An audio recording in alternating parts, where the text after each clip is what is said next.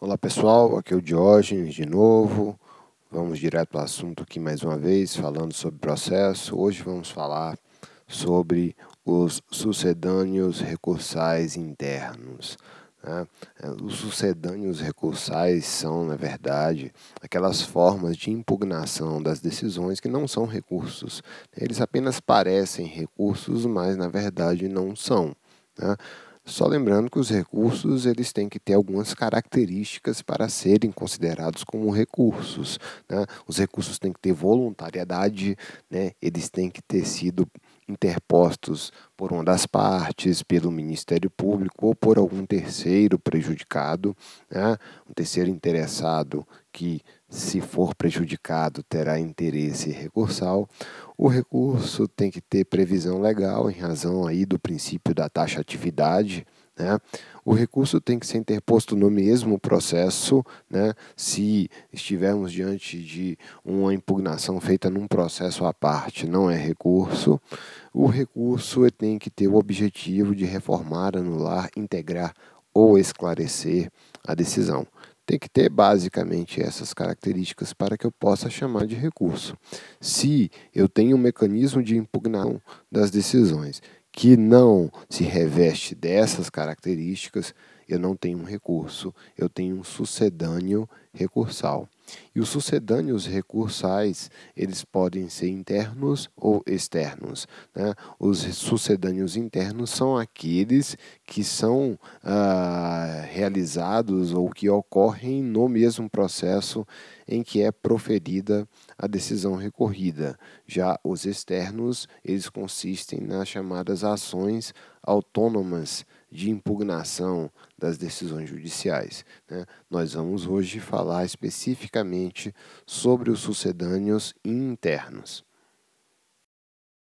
Bem, o primeiro desses sucedâneos que nós vamos ver aqui é o pedido de reconsideração. É uma simples petição por meio da qual o é, autor ou réu, enfim, a parte prejudicada, vai requerer ao prolator da decisão que está sendo impugnada que reconsidere, que volte atrás, né, é, quanto ao que foi decidido. Não há previsão legal do pedido de reconsideração, não. Ele é fruto de uma construção doutrinária e jurisprudencial. Entende-se que em determinadas situações, quando o juiz pode voltar atrás e rever o que decidiu, geralmente essas situações são situações em que não ocorre a preclusão. Né? Nessas situações é possível voltar atrás e, portanto, a parte pode pedir ao juiz que reconsidere aquilo que foi decidido. Né? É um pedido dirigido naturalmente ao próprio prolator da decisão. Né? E é algo que não vai interromper nem suspender o prazo recursal. Então, se for é, feito um pedido de reconsideração dentro do prazo para recurso, é bom ele estar atento. Se o juiz não reconsiderar, fica atento aí ao prazo para não é, perder a oportunidade de discutir a questão pela via recursal.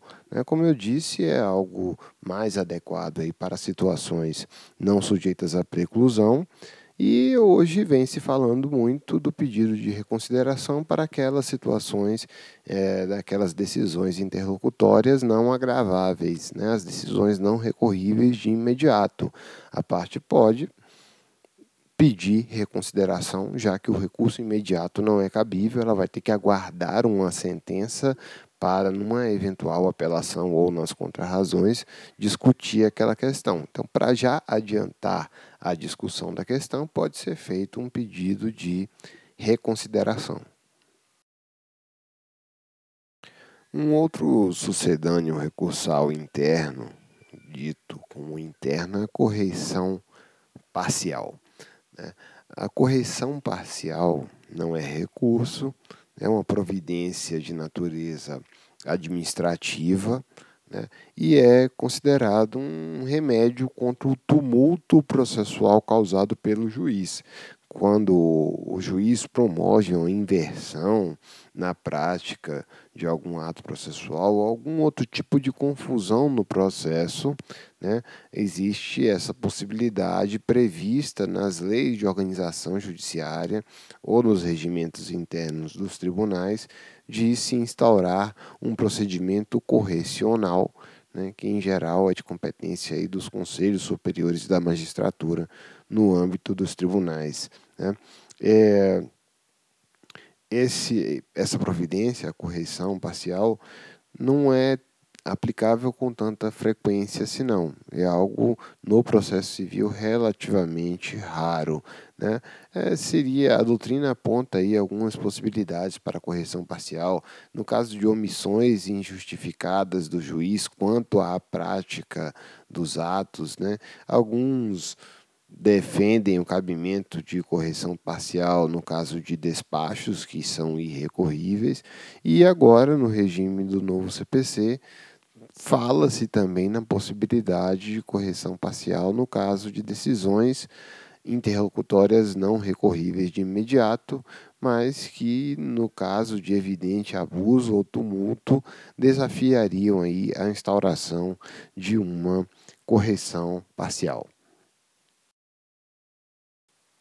Ah, o último sucedâneo recursal que vamos ver aqui é a remessa necessária, também chamado de reexame necessário ou duplo grau de jurisdição obrigatório. Alguns equivocadamente falam em recurso de ofício. Na verdade, isso é equivocado. Né? Não existe um recurso aqui. Recurso pressupõe voluntariedade e na remessa necessária nós não temos voluntariedade. Simplesmente o juiz profere sentença em determinadas circunstâncias e essa sentença terá a sua eficácia condicionada à sua confirmação pelo tribunal, né, na forma prevista no artigo 496 do CPC. Não é o juiz que interpõe recurso contra a sua própria sentença. Isso seria bizarro. Né? É o envio dos autos pelo juiz ou a avocação deles pelo presidente do tribunal, quando o juiz for omisso, para que a sentença proferida contra a Fazenda Pública produza efeitos. Né? O artigo 496 condiciona a produção de efeitos a essa remessa para o tribunal e a confirmação uh, da sentença pelo tribunal. O inciso 1 do artigo 496 prevê que é, é obrigatória a submissão da sentença à reapreciação pelo tribunal, ainda que não exista recurso interposto pela parte, quando a sentença é proferida contra a União, contra o Estado, contra o Distrito Federal, contra os municípios ou suas respectivas autarquias e fundações de direito público. No inciso 2, prevê ainda o dispositivo que essa remessa é obrigatória nos casos em que a sentença julgar procedente no todo ou em parte os embargos à execução fiscal. O que, convenhamos, é um, um desdobramento do inciso 1. Nessa hipótese do inciso 2, ela já está contemplada no inciso 1. Né? Percebam que o código fala em sentenças. Né? Essa situação não vai alcançar decisões interlocutórias, decisões monocráticas de tribunal, nem acórdãos. Né? A opção feita pelo legislador diz respeito à sentença. Então, se não houver interposição de apelação pela Fazenda Pública né, contra uma sentença que lhe é desfavorável, é o caso de aplicar o artigo 496 e determinar a remessa dos autos ao tribunal para reapreciação. Existem hipóteses de dispensa da remessa necessária. Essas hipóteses estão previstas nos parágrafos 3 e 4 do artigo 496. Né? O parágrafo 3 trata aí da dispensa relacionada com o valor uh, da condenação ou do proveito econômico obtido na causa, valor certo e líquido. Né? Se esse valor for inferior a mil salários mínimos no caso da União, suas autarquias e fundações, não haverá remessa necessária. Entende-se que nesse caso não há necessidade de confirmação da sentença pelo tribunal. No caso dos estados, do Distrito Federal, das suas respectivas autarquias e fundações e dos municípios que sejam capitais de estados, né, o valor limite é 500 salários mínimos. Né? Isso vale para estados, DF, municípios e capitais dos estados. No caso dos demais municípios, né, o valor limite é 100 salários mínimos. Agora, o parágrafo 4 traz outras hipóteses de dispensa não relacionadas com o valor, mas com o conteúdo da decisão. Se o conteúdo for coincidente com a orientação jurisprudencial constante de súmula de Tribunal Superior, do STF ou do STJ, né?